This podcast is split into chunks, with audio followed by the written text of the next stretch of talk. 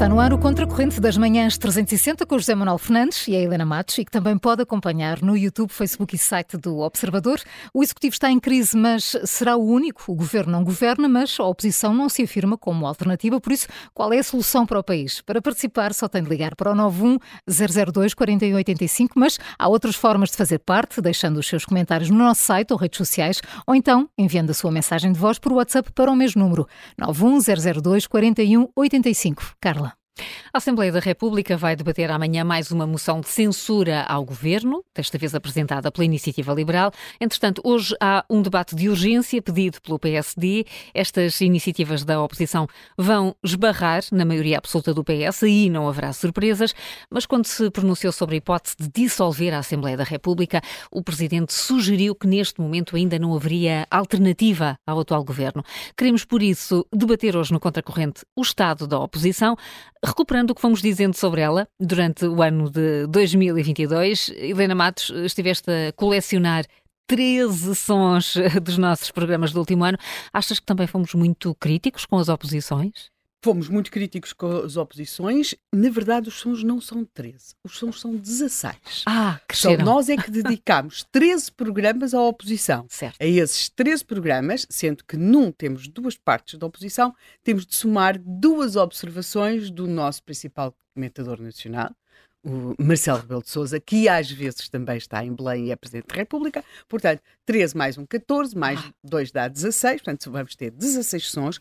E nós vamos começar precisamente uh, pelo, pelo facto que ocorreu após a demissão do ministro, então ministro, Pedro Nuno Santos. Esta demissão pôs alguns a perguntar o que mais uh, será necessário para que Marcelo Rebelo de Sousa dissolva a Assembleia da República. Recordo aqui as palavras que não, não estou em som, sou só eu a citar, de Pedro Santana Lopes, numa entrevista à Rádio Observador, logo nesse dia em que ele dizia pela bitola ou pela escala de uh, Sampaio já teríamos tido quatro demissões de governo. Bem, mas voltando aqui, a resposta de Marcelo Rebelo de Sousa, Marcelo, presidente versus Marcelo comentador, foi clara como a água sobre o que Belém pensa sobre o estado da oposição.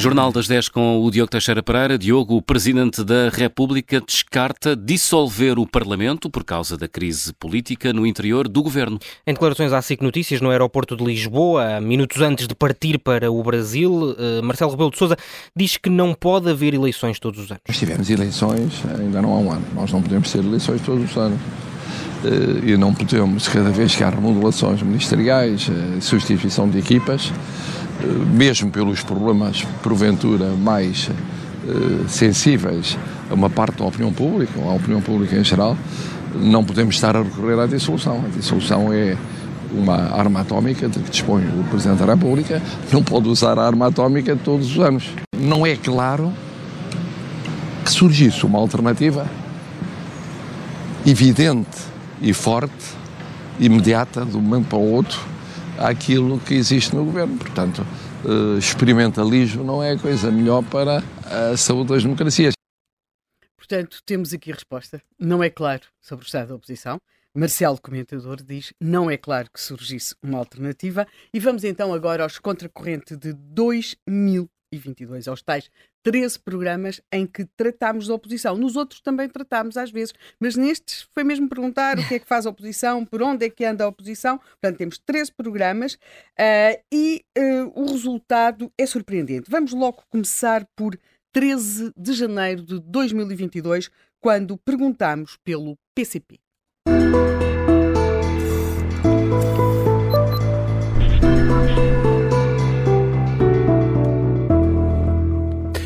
Qual o futuro do Partido Comunista Português? É a pergunta de partida para o Contracorrente de hoje. Pode e deve dar a sua opinião. Lançar perguntas ao José Manuel Fernandes e à Helena Matos. O número de telefone é o 910024185.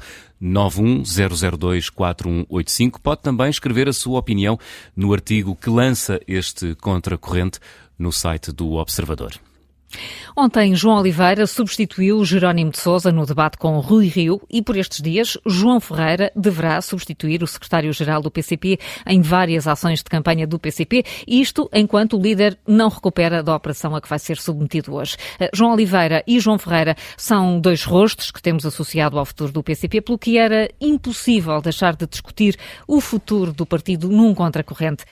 Bem, não foi impossível, de facto, discutimos. Estávamos a 3 de janeiro, João Estávamos, Oliveira... era muito longe da solução encontrada. Exatamente, João Oliveira, João Ferreira, não havia aqui Raimundo algum, mas nós avançámos então depois, estávamos a 13 de, de janeiro de 2022, a 1 de fevereiro, dois dias depois das legislativas que deram a maioria absoluta ao PS, as atenções foram para o grande derrotado, o PSD. Está a começar o Contracorrente desta terça-feira. Esta manhã queremos ouvir a sua opinião sobre os resultados eleitorais de domingo. Que lições saem destas eleições quanto aos social-democratas? Os social-democratas que já estão a preparar a sucessão de Rui Rio. Pode participar no Contracorrente. Para isso, basta ligar o 91002 4185. 91002 4185. 85. Carla Jorge Carvalho. Dois dias depois dos portugueses terem ido votar, o Presidente da República começa hoje a receber os partidos com representação parlamentar e é tempo de, entre os derrotados, procurar arrumar a casa. Ora, de todas essas casas, aquela que naturalmente mais falaremos será o PSD, até porque depois de domingo é difícil imaginar o futuro do PSD. José Manuel Fernandes quer, por isso, discutir o futuro do partido, assim como a sua relação com o Chega e a Iniciativa Liberal. Eh, tu achas, José Manuel, que Rio ainda vai querer continuar? Não creio, sinceramente não creio, acho que ele disse tudo. Pois, uh, se Rio disse ou não tudo, depois ainda não, não saberemos muito bem, mas a verdade é que no dia 2 de fevereiro, ou seja, no dia seguinte, o Contracorrente vai a dois também derrotados das legislativas, o PCP e o Bloco, que saíram, segundo o Contracorrente, fragilizados das eleições legislativas. É o arranque do Contracorrente de quarta-feira. Queremos saber o que pensa sobre o resultado do PCP e Bloco de Esquerda nas últimas legislativas. Que explicação encontra para o declínio eleitoral destes dois partidos? O número de telefone para onde pode ligar é o habitual 910024185. 910024185. Se preferir, pode deixar a sua opinião nas redes sociais do Observador, entre elas o Facebook, onde estamos, Carla, também em direto a partir de agora. Bom dia. Bom dia. O Comitê Central do PCP esteve reunido ontem e vamos conhecer as conclusões dessa reunião daqui a pouco, mas Jerónimo de Sousa já disse, à saída de Belém, que apesar da derrota eleitoral, a sua saída não era para já. Em Belém, Catarina Martins também informou que o Bloco não decide a sua direção consoante resultados eleitorais. Eh, temos, pois, muita matéria para um contracorrente à esquerda, depois de ontem termos tido uma à direita. José Manuel, eh, bom dia. Queres começar eh, pelo Bloco ou pelo PCP? bom dia novamente. Olha, quero começar pelo princípio. E o princípio todo foi geringonça, por assim dizer, não é? Hoje nós, nós hoje já nos lembramos, uh, já não nos lembramos, mas quando Paulo Portas reciclou uma expressão de Vasco Pedido Valente, porque aqui às vezes... O seu ou seu dono? Seu seu dono. uh, para crismar a nova aliança que se tinha formado no Parlamento. A verdade é que aquilo que ele sublinhava era que essa aliança tinha um caráter contra a natura, de alguma forma, não é? Nas geringonças as peças não encaixam naturalmente umas nas outras. Quando muito prendem-se umas às outras por necessidade ou por engenho, não é? A geringonça de 2015 uh, eh, foi mesmo fruto da necessidade. Portanto, de, por um lado, a necessidade de António Costa chegar primeiro-ministro, mesmo sem ter ganho as eleições. Por outro lado, da necessidade das, das extremas-esquerdas evitarem males maiores, porque se Passos continuasse como primeiro-ministro, haveria males maiores. A chave dessa primeira geringonça, e também aqui convém recordar, porque Jerónimo também passa a vida a recordar, acho que foi o PCP, portanto, porque foi o PCP que nessa noite eleitoral em que parecia uma bem sombria, disse que o PS só não seria governo se não quisesse. Portanto, uh, dezembro estava no princípio, a 1 um, tínhamos ido ao PSD, a 2 ao PCP e ao Bloco, a 10 voltámos novamente à oposição, ou mais corretamente falando, a um partido que não está no governo, mas que pode dar a sua ajuda. Está a começar o Contracorrente. Hoje vamos olhar para a crise interna no PAN. Dito isto, Carla, Vamos em contracorrente? Vamos. As demissões na direção do PAN vieram agravar a crise num partido que desde o seu nascimento tem conhecido muitas dissidências. Para José Manuel Fernandes, isso não é uma surpresa e por isso mesmo quer discutir a natureza do PAN no contracorrente. Porquê é que dizes, José Manuel, que não é uma surpresa? Bom dia. Bom dia novamente. Olha, indo assim muito direto ao problema, eu diria que gostaram muito de animais. hoje lugar que se gosta muito de animais, que às vezes não é a mesma coisa, não parece ser cola suficiente para fazer um partido político, é um bocado curto. Sinceramente, não sei que outra coisa tenha o PAN a não ser a ilusão que era, eh, enfim, esta história de, dos animais e depois é um trampolim para lugares de poder, não é? Bem, a 15 de março o apelo era mais que direto dão salvíceras a quem encontrar a oposição. A oferta não foi muito arriscada para as nossas bolsas, porque, como se percebeu ao longo desse contracorrente, oposição não se via. No Contracorrente de hoje, queremos ouvi-lo sobre o estado da oposição. O número de telefone para onde pode ligar é o habitual 91 002 4185. Pode ligar para este número para entrar em direto na Rádio Observador e também para deixar a sua mensagem de voz. Se preferir, pode usar as redes sociais do Observador para expressar a sua opinião e também o site do Observador, que é observador.pt. Carla. O PSD reuniu esta noite o Conselho Nacional e finalmente acertou o calendário para a eleição do novo líder e mais um congresso. Foi uma reunião sem grandes surpresas. Rui Rio nem esteve presente por ter testado positivo à Covid-19. Seja lá como for, José Manuel Fernandes acha que é uma boa oportunidade para discutir no contracorrente o estado da oposição. E é uma oposição que para ti está demasiado tranquila, digamos assim, não é? Bom dia. Sim, é verdade. Bom dia novamente. Olha, esse castigo está tudo demasiado tranquilo em Portugal, não é? Não é só a oposição. O país político parece que entrou em estado de hibernação e, e, e está a custar, não é? Como os ursos no inverno. não quero sair dele. Eu sei que a Assembleia está fechada, portanto, e com a, com, sem a Assembleia há menos palco político. Eu sei também que, digamos, o palco mediático eh, está quase todo ocupado pela guerra, guerra da Ucrânia, que é o que preocupa mais as pessoas, mas Castiga parece-me que o governo e a oposição resolveram, eh, olha, não sei, talvez ir de férias ou uma coisa parecida. Quer dizer, é verdade que a situação é normal, não é?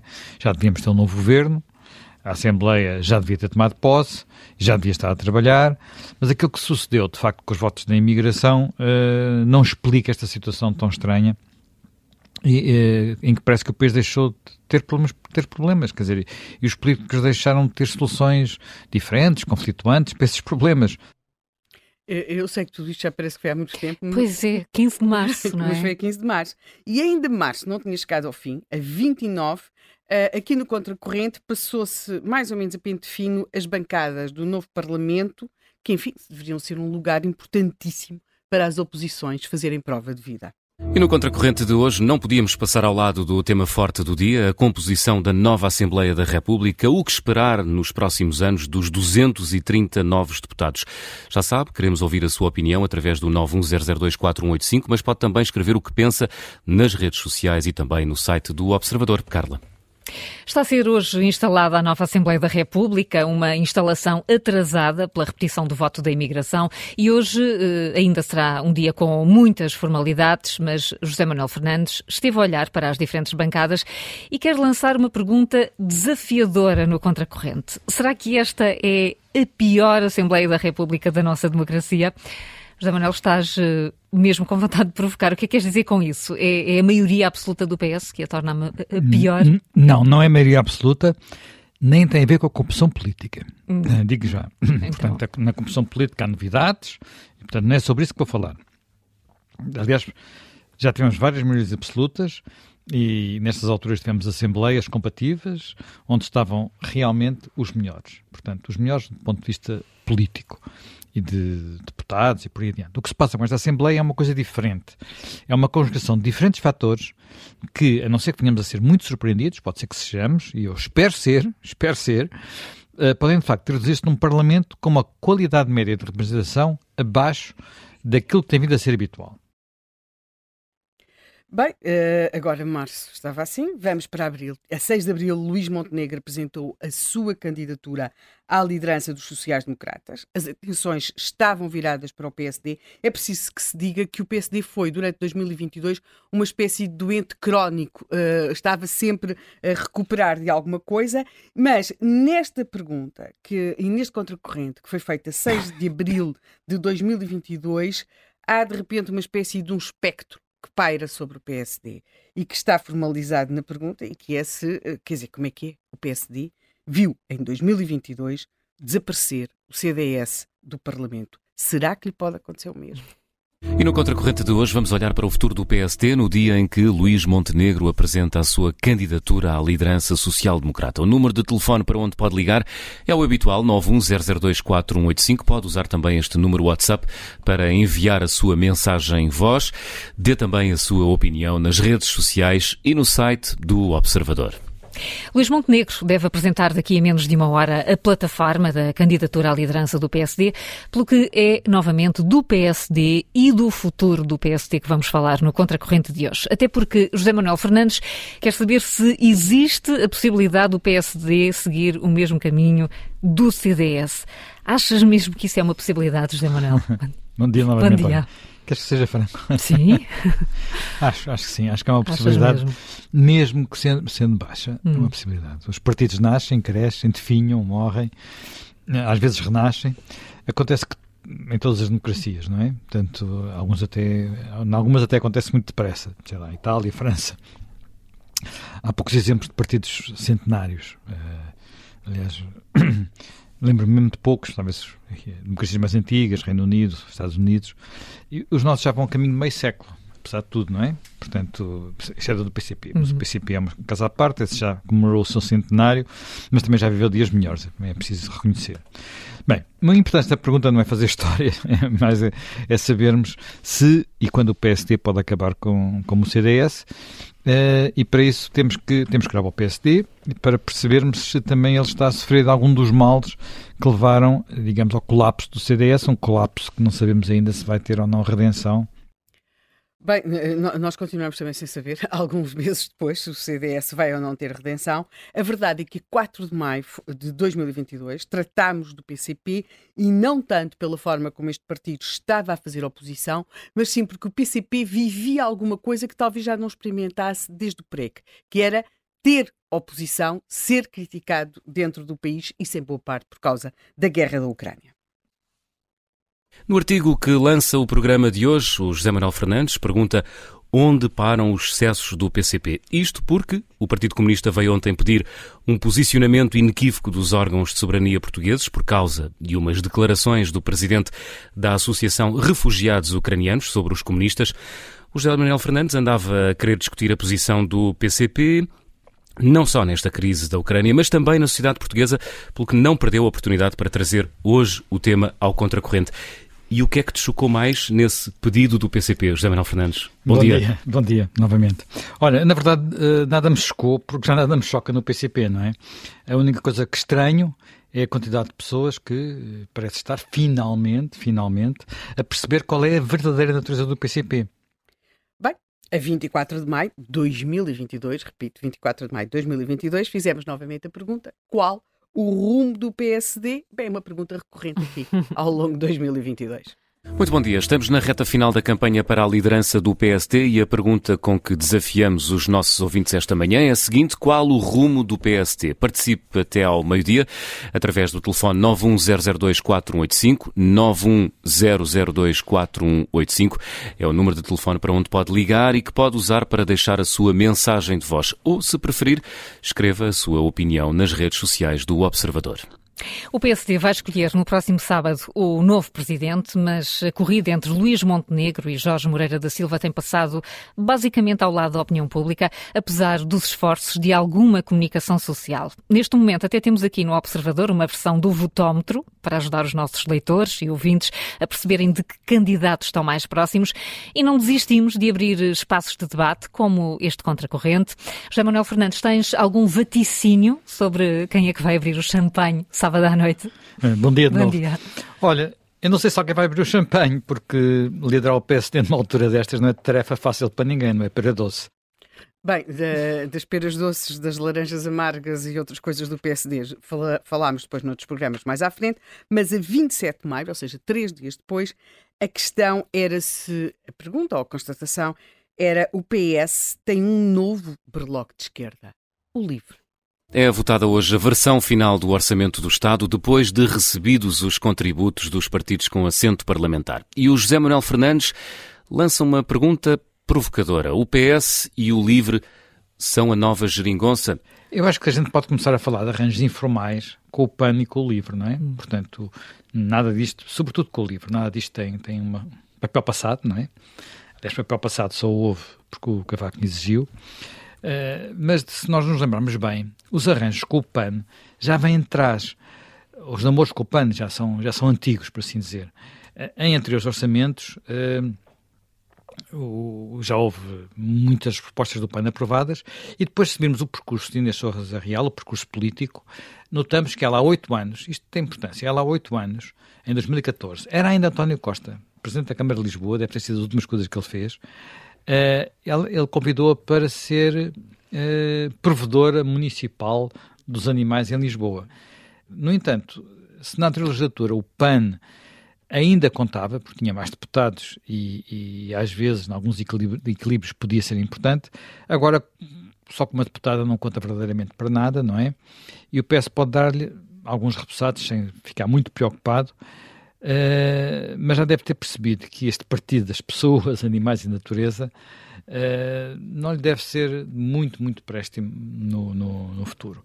Eu diria eu diria que parece-me que a grande aposta deles é mesmo o livro. O livro, mas como o livro só, só com Rui Tavares, o livro também conta muito pouco. Sim, o livro conta pouco em termos de matemática parlamentar pura e dura, não é?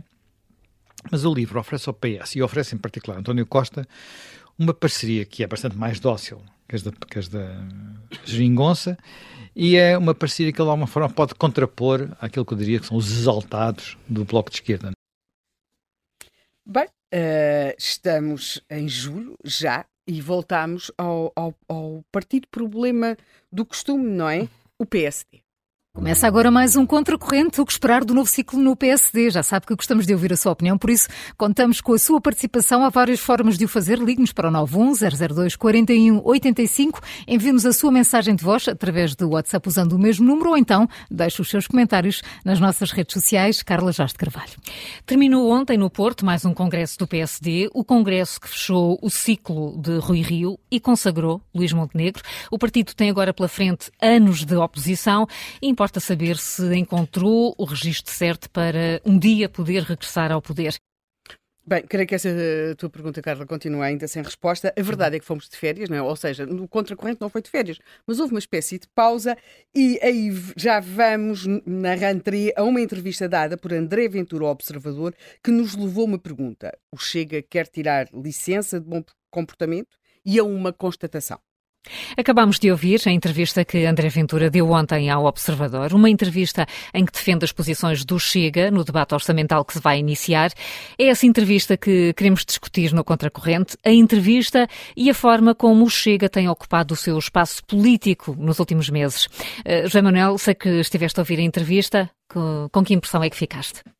Há uma passagem do, digamos, da, da entrevista que é interessante, que é quando ele diz, eu não quero aqui falar de ciganos. Uhum. Portanto, não, ponho, não puxem este assunto. Não puxem este assunto, eu não quero aqui falar de ciganos. Portanto, em que ele, uh, além de ser um partido, digamos, uh, unipessoal, também era às vezes quase um partido unitemático, e agora, vendo que ele não sai da questão da subsídio de dependência, dessas coisas todas, e de, e de questões como muitas, de, de, de, muito outro tipo de questões assim mais uh, populares, digamos assim, mas ao Uh, vamos lá ver, muitas das propostas que ele está a fazer na área de, da economia e das pensões e do dinheiro para as pessoas e disso tudo são propostas que vão concorrer diretamente na área de, de, do PCP e do Bloco. Bem, e antes do final de 2022, o PCP mudou de líder. Foi uma surpresa quanto ao calendário escolhido e também quanto ao nome escolhido para a liderança. Mas os procedimentos, ou seja, a forma de decisão interna, esses procedimentos foram os de sempre. O PCP surpreendeu tudo e todos este sábado à noite ao anunciar que Jerónimo de Sousa ia deixar de ser eh, secretário-geral e que o novo líder do partido seria Paulo Raimundo, um dirigente quase desconhecido da opinião pública. Hoje no Contracorrente vamos eh, discutir essa sucessão e o que ela pode significar para os comunistas portugueses. José Manuel, também ficaste surpreendido com esta escolha? Bem, uh, enfim, não estava à espera, não é? Uh, ou pelo menos não estava à espera que fosse agora. Portanto, nós sabemos que Jónimo ia ser substituído, sabíamos que estava cansado, sabíamos que a sucessão estava a ser preparada, Uh, aliás, ele tinha dado uma entrevista à luz há pouco tempo, onde tinha dito a lei da vida não perdoa e onde avisara os seus camaradas de partido ninguém substituível. Portanto, mesmo assim, mesmo assim, esperava-se que tudo ocorresse no próximo Congresso. O Congresso será em 2024. Portanto, ainda há tempo do próximo ciclo eleitoral, não é? Portanto, com tempo para respirar, digamos assim. Seja lá como for, Jerónimo decidiu e o que Jerónimo decidiu está decidido no PCP, não é? Portanto, uh, decidiu que tinha que sair e, e, impôs a sua saída. Portanto, eu acho que condicionou a sua sucessão, se é que não foi ele mesmo a escolher o seu, o seu sucessor. Bem, escusam de estar a pensar, então esqueceram-se da iniciativa liberal? Esqueceram-se da iniciativa liberal? não.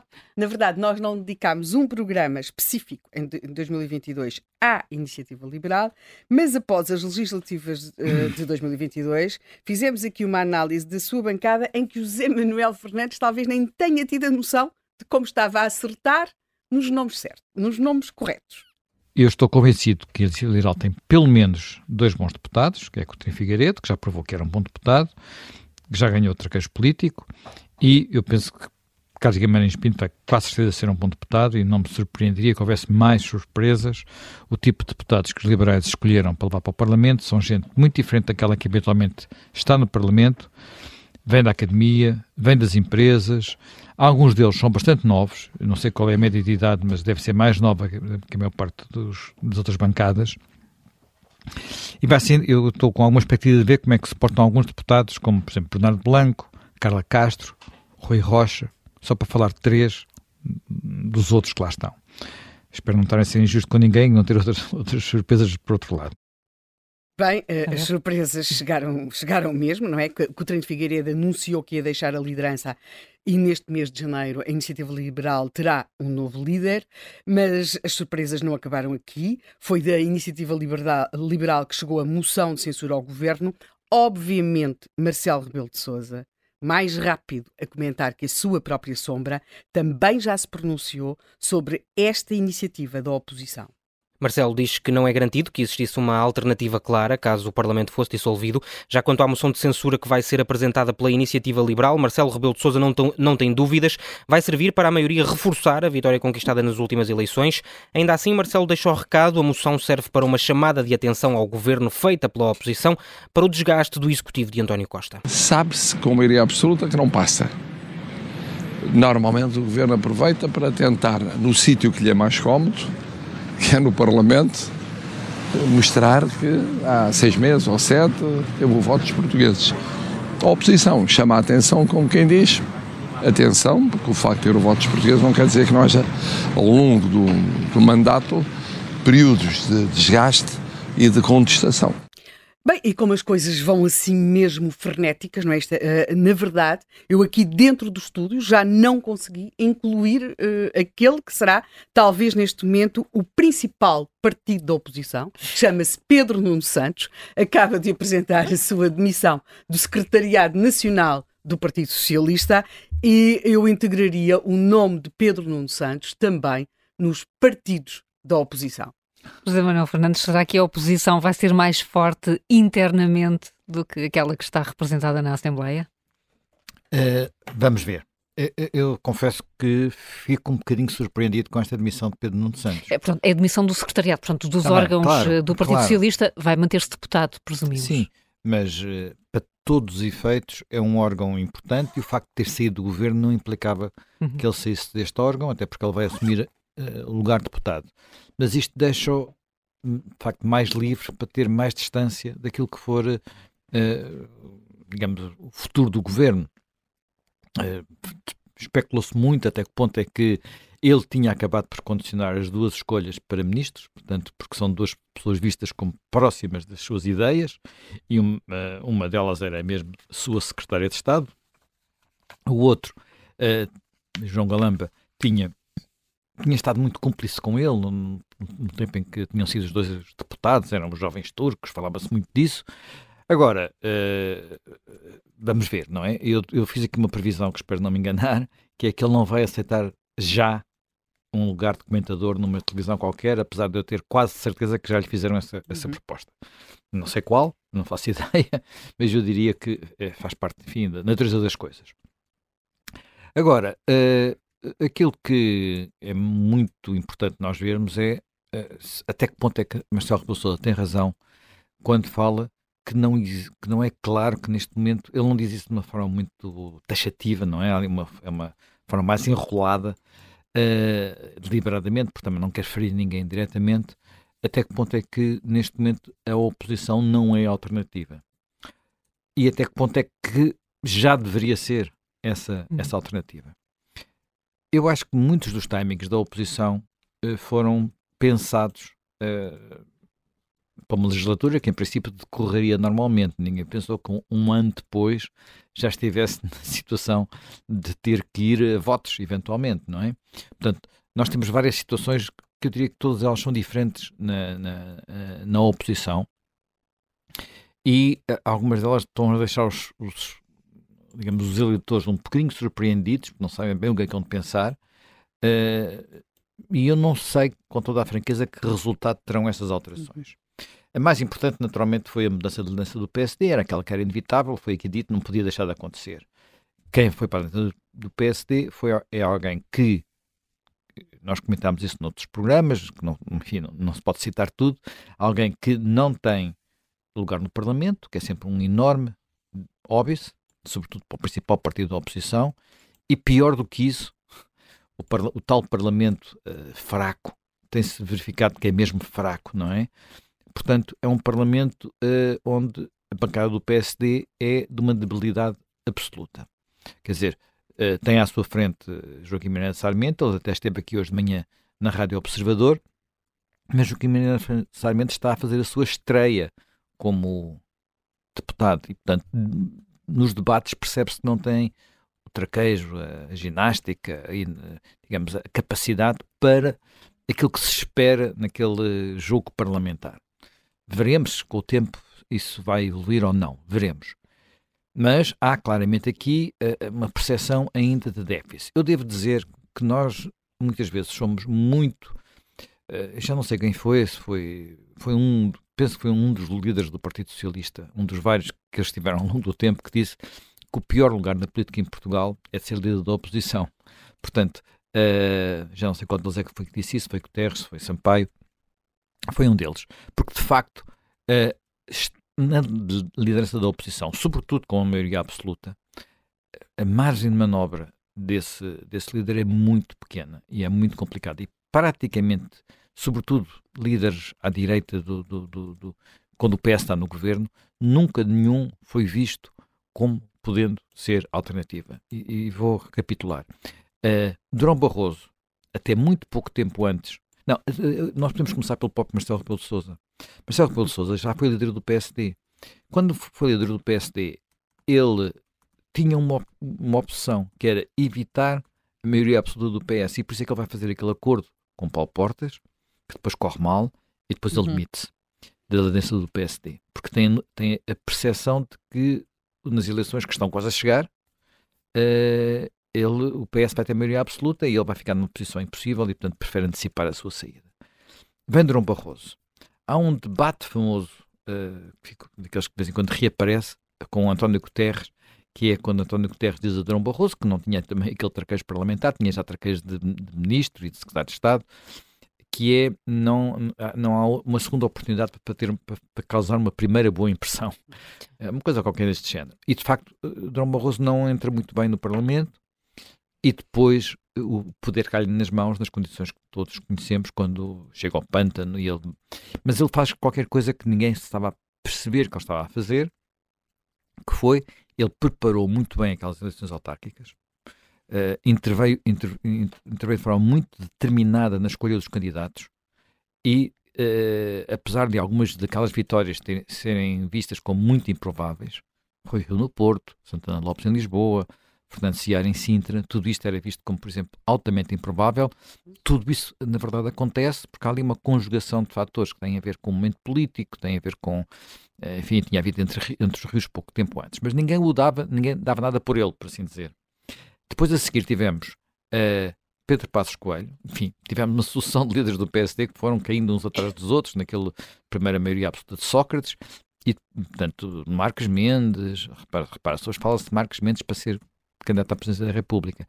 Ele foi líder do PSD e foi derrubado por uh, Luís Filipe Menezes, que era uma coisa que ninguém pensava ser possível, possível ou imaginária. Depois veio Manela Ferreira Leite. Manela Ferreira Leite ainda conseguiu uma vitória hum, significativa, que foi ele, uh, o PSD ganhou as eleições europeias em 2009, a poucos meses das eleições legislativas. Só que as eleições europeias não são a mesma coisa que as eleições legislativas, e depois a seguir ela uh, Sócrates consegue ganhar novamente as eleições sem maioria absoluta e fica, entramos naquela situação que levará. Quando Pedro Passos Coelho chega, a pergunta que se fazia era: será que ele é capaz? Ele é tão novo, eh, ele não tem experiência ministerial. Eu, eu lembro de ter tido na altura algumas conversas, inclusive com responsáveis europeus, que diziam, portanto, nós estávamos a ter que aplicar o programa da Troika e a pergunta era: eh, quem é este homem? Como é? Portanto, também foi muito desvalorizado. Só dá batismo nos pés, eram os, os comentores. Todos os dias dá batismo nos mas pés. Mas isso deu até ao fim, estava sempre, não, te, não deve ter pés neste Pronto. uh, Marcelo que... Rebelo de Sousa, aliás, todos os dias dizia que ele dava um tiro no pé. Tiro no pé. Portanto, era uma, um, dos, um dos especialistas em. Mas como é que se diz? Em, uh, balística. em balística. Uh, e, bem, Rui Rio é, uma, é um longo calvário, mas aí há outras, muitos outros fatores, para a sua própria estratégia. E Montenegro tem, uh, está a tentar fazer pela vida. Eu não sei se ele está a fazer muito bem ou muito mal, porque ainda é difícil de avaliar. Hum. Algumas, alguns testes antes vão ser muito importantes. Uh, eu diria que há coisas que ele fez mal, outras coisas que ele está a fazer melhor. Ele procura estar nos noticiários, não estando no Parlamento, fazendo aquilo uhum. que só António Costa vai fazer agora, que é andando pelo país, portanto, andando pelo país, falando com as pessoas, obrigando os ministros a irem atrás dele. Mas repara uma coisa, uma coisa, ele hoje tinha uma, uma ação marcada e tem uma ação marcada, vai haver um, projetos onde estão a ser aplicadas as verbas do PRR, mas a notícia que está, que saltou já e que apagou todas as idas que Costa possa fazer hoje é a saída do Pedro Nuno Santos. Sim, a saída do Pedro Nuno Santos, entretanto também há, vamos discutir quem são os, os secretários, os secretários de, Estado. de Estado. Eh, como se previa, há dois que, vem, que têm na sua carreira o lugar de adjunto antes, uhum. portanto é de facto uma uma espécie de avenida para chegar ao governo é passar pela, pelos gabinetes dos, dos ministeriais ou, ou, de uma, ou, de um secretário de Estado, mas enfim, não vamos agora debater isso, tema é outro. Portanto, eh, há coisas que eu diria que ele está a fazer bem, eh, isto, há outras coisas em que eu, às vezes ele parece completamente pendurado. Uh, por exemplo, ele faz um papel para compensar o grupo parlamentar que tem. Ele, ele vai muito à Assembleia da República, Sim. tem lá um gabinete e muitas vezes reage lá aos debates, reage lá aos temas, o que faz com que reaja no meio de um corredor, num sítio que não tem uh, grandes condições, quer dizer, não é claramente, uh, digamos, muito confortável, no mínimo, não é? E eu, por exemplo, acho que foi longe demais e não fez como deve, não está a fazer como deve ser a proposta, a questão da, da revisão constitucional. Tudo o resto, não podemos estar a pedir um programa nesta altura, logo veremos. E outros, outros erros, podemos falar disso. Depois temos uh, o Bloco resolveu ficar como estava e, e, e, não se prevê que tão depressa aquela liderança mude muito, não quis arriscar. Eu não sei se o Bloco entrou num processo de minguar, até porque uma parte do o Bloco tem uma parte do seu eleitorado. O Bloco não tem um eleitorado fixo como o PCP tinha, não era? Tinha, sempre teve podia, pode estar a desaparecer, a minguar, mas era um eleitorado fiel. O Bloco nunca teve isso.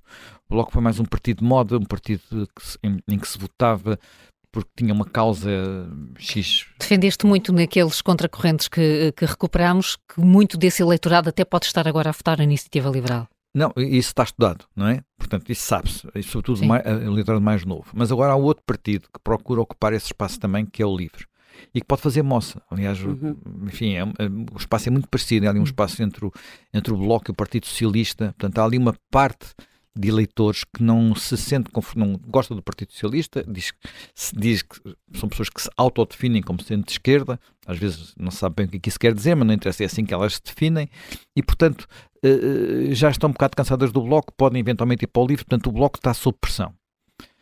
Curiosamente, no PCP, eu, vou, eu ontem estava a ter uma conversa com alguém que conhece bem o PCP que me dizia o seguinte que eu achei imensa graça, que era a pior coisa que nós podemos dizer hoje a um, a um, líder, a um militante do PCP é que uh, Paulo Raimundo é o Gorbachev deles.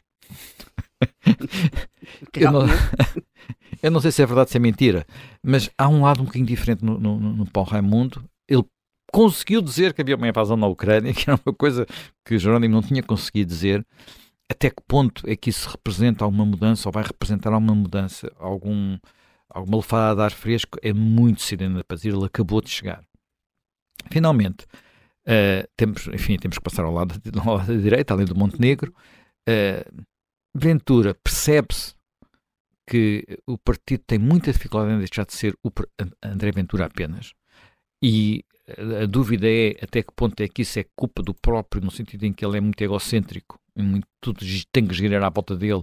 Cada vez que o põe em causa, ele vai para um congresso, vai para um Conselho Nacional e exige não sei quantos votos. Ou até que ponto é que isso é uh, também uma grande debilidade de conseguir reunir quadros de, de, de qualidade. No Parlamento, uh, o grupo parlamentar é significativo, mas ainda houve pouca, ainda, pouca gente deu nas vistas. Sim. Eu diria que de todos eles, talvez, uh, não estou a falar de, de, em termos de, de, ideias políticas, estou a falar em termos de capacidade de intervenção, uma das pessoas que me tem surpreendido é a mais nova de todas.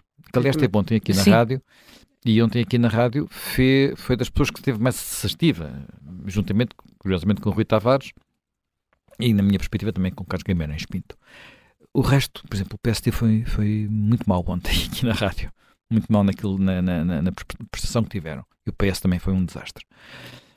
Uh, agora, o, o, isto tem limites. Até que ponto é que um partido que tivesse já conseguido ter uh, ser mais do que André Ventura, o Chega poderia ser outra coisa? Ou, ou se o Chega vai ser sempre só André Ventura e a, e a, e a, capacidade de intervenção que ele tem e tudo aquilo que funciona.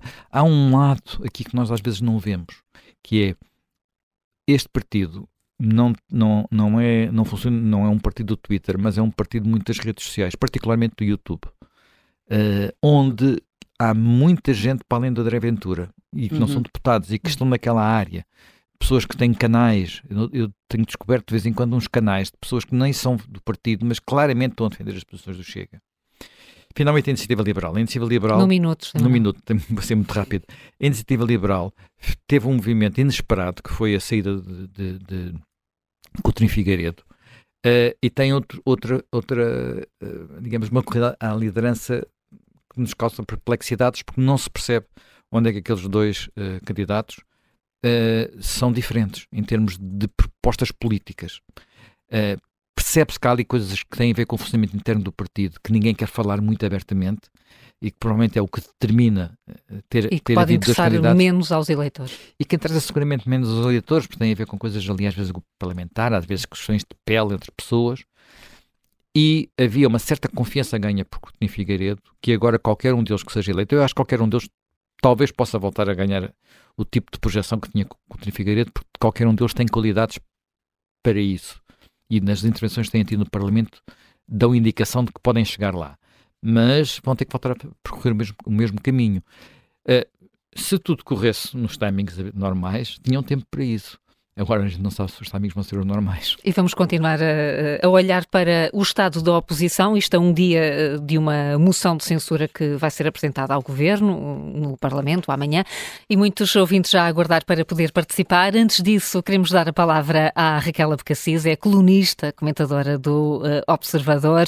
Uh, já aguarda algum tempo. Raquel, obrigada pela disponibilidade de esticares um pouco aqui a tua agenda para te começar Olá, por, Carla, por, bom dia. Uh, bom dia para, para começar por te perguntar se na tua perspectiva, o Presidente da República tem razão quando não vê uma oposição uh, uh, clara e evidente ao governo?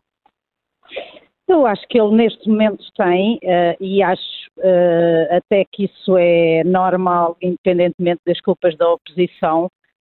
Eu, eu, eu acompanho a política há muito tempo e gosto muito de política exatamente pela sua imprevisibilidade hum. e pelas surpresas que sempre nos traz, apesar dos quadros que nós achamos previsíveis. Uh, não vou aqui insistir no meu ponto dos últimos tempos. És muito citada no Contracorrente com essa tua perspectiva de que o governo não vai durar os quatro anos. Mas os últimos dias têm provado que, de facto, a imprevisibilidade é aquilo uh, que neste momento domina a nossa cena política e, portanto, o que, o que, eu acho que se tem passado até aqui é que uh, todo, todos os atores políticos prepararam para um longo período de oposição e, portanto, achavam que tinham tempo e que podiam ir preparando as coisas com calma uh, e, e alinhando estratégias num timing que eu acho que neste momento não corresponde minimamente à realidade. Uh, e, portanto, uh, aquilo, aquilo, que me parece é que uh, Luís Montenegro, que começou de mansinho e que achava que tinha todo o tempo do mundo, tem que perceber rapidamente que o calendário está a acelerar e que ele tem que estar preparado.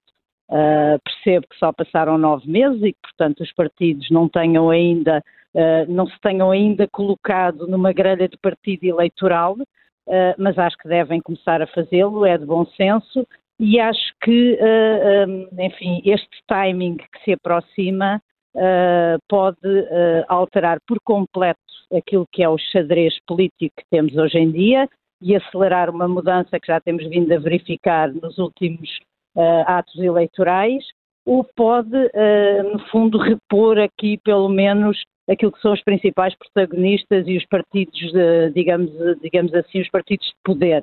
Hum. Uh, e eu acho que isso, em grande medida, está nas mãos de Luís Montenegro, que tem que fazer muito mais, tem que fazer muito melhor e tem que fazer muito mais depressa.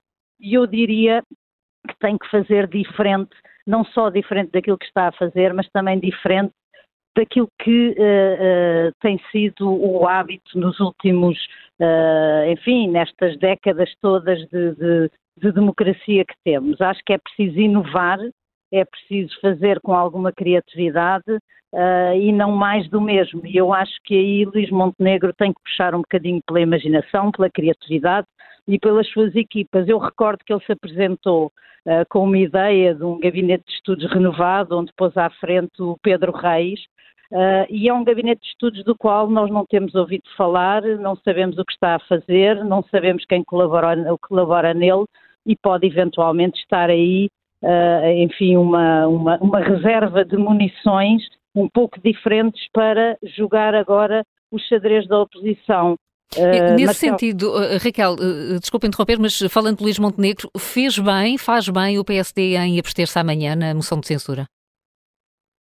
Eu acho que sim, eu acho que sim. Acho que um partido como o PSD votar favoravelmente a moção de censura significa que quer eleições rapidamente, rapidamente mesmo que sabendo nós uh, que o resultado da votação nunca daria, uh, nunca seria esse.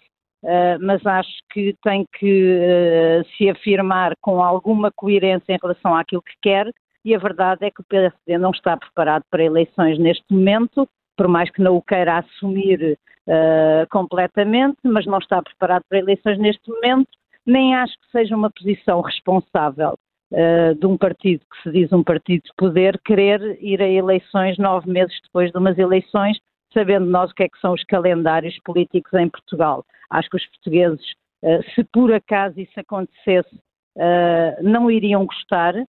não sei qual seria o resultado dessa eleição, porque me parece que também estão um pouco arrependidos da, da votação das últimas eleições, mas como de facto a política é um mundo de incertezas, eu acho que esse não é um cenário que um partido responsável deva colocar em cima da mesa nove meses depois de eleições, até porque eu acho que uh, o Partido Socialista e António Costa têm, de facto, como disse o Presidente da República, que assumir a sua responsabilidade.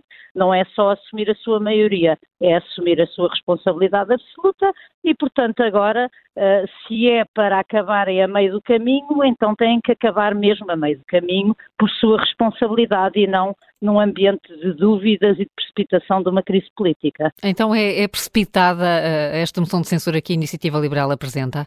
Uh, porque é, estamos a falar de um partido que também não tem a casa arrumada nesta altura. É, sim, mas tem uma posição completamente diferente, quer dizer, a iniciativa liberal uh, nunca poderia ganhar eleições e, portanto, eu acho que está a fazer o seu papel. Eu acho que na oposição cada um dos hum. partidos tem a, a, sua, a, sua, posição própria. Eu acho que a iniciativa liberal uh, faz bem em pôr uma, uma moção de censura. Acho que esse instrumento parlamentar existe por alguma razão e não pode, uh, uh, não pode ser só julgado em momentos determinantes e acho que os, os partidos que têm menos, enfim, menos expectativas de chegarem uh, ao poder têm a obrigação de usar esse instrumento quando ele faz sentido e neste momento faz todo sentido, assim como acho que o Chega faz bem em pedir a dissolução do Parlamento, sabendo que Uh, não é um pedido que o, que o Presidente da República fosse aceitar, aliás, ele já deixou claro que não iria aceitar. Mas acho que é o seu papel de partidos, de, de partidos mais pequenos da oposição. Hum. O PSD tem outras responsabilidades e o país exige-lhe outras responsabilidades e, portanto, acho que também faz bem em abster-se. Agora, uh, isso não é oposição, isso é aquilo que eles têm que fazer agora neste momento. Oposição é uma coisa que tem que se preparar, é uma coisa que uh, não existem receitas uh, já pré-feitas para como se faz oposição e, portanto, acho que o PSD neste momento tem a obrigação de perceber que o calendário está a acelerar e que tem que jogar as cartas de uma outra maneira e com aquilo que tem à disposição. É verdade o que o Zé Manuel Fernandes dizia, a bancada do PSD é muito fraca neste momento e, portanto, tem que se arranjar outras formas uh, de fazer chegar aquilo que são as alternativas e as propostas do PSD ao país de uma outra forma que não será seguramente através do Parlamento. Vamos eh, ver então como uh, os partidos se vão posicionando. É preciso acelerar. Raquel Abcacis, muito obrigada por eh, ter estado no Contracorrente. Um bom dia uh, para ti. Estamos uh, a olhar neste programa para o estado da oposição, no dia em que há um debate de urgência no Parlamento para discutir a crise política depois do processo que envolveu Alexandra Reis. Amanhã há uma moção de censura. Ricardo Azevedo está a ligar-nos de Almada, é comerciante, quer dar opinião sobre o estado da oposição em Portugal. Muito bom dia, Ricardo. Uh, muito bom dia. Bom dia. Uh, muito bom dia a todos. É assim, o estado da oposição em, em Portugal, digamos, uh, não existe. a não ser. Não há oposição, é isso? Não, não há oposição. Um, porquê? Porque é um Estado, ou é um governo, vamos pôr assim, é uma classe política uh, eu não vou dizer a 100%, mas aí é 97% corrupta e que não interessa fazer oposição. O PSD não vai fazer nunca oposição, o voto uh, abster-se é o voto que, que, quase todos usam, nem é carne nem é peixe. Uh, portanto, não tem uma, isso não é oposição, isso é uh, ser compadrinho, ele está a ser padrinho. Portanto, o PSD nunca irá fazer oposição, não tem, não tem perfil, nem tem, não, não, não tem nada.